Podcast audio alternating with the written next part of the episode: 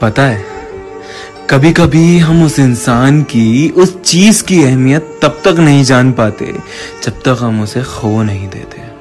और यही हमारी सबसे बड़ी कमज़ोरी है। जब तक वो इंसान हमारे पास होता है, हमें ऐसा लगता है कि भाई, ये कहीं नहीं जाने का। या फिर इस जैसे तो हज़ार और मिल जाएँगे। वो कितना ज़रूरी है, कितना खूबसूरत है और कितना चाहता है तुम्हें।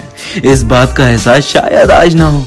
लेकिन उस दिन ज़रूर होगा जब तुम्हें सबसे ज़्यादा उसकी ज़रूरत होगी और तुम उसे अपनी बेवकूफ़ी की वजह से खो चुके होंगे। इसीलिए इसीलिए वक्त रहते हर चीज़ की कदर करना सीख लो, वरना उसे खोता हुआ देख लो। और वो जो पछतावे वाली फीलिंग होती है ना, उससे बदसूरत फीलिंग कोई नहीं होती।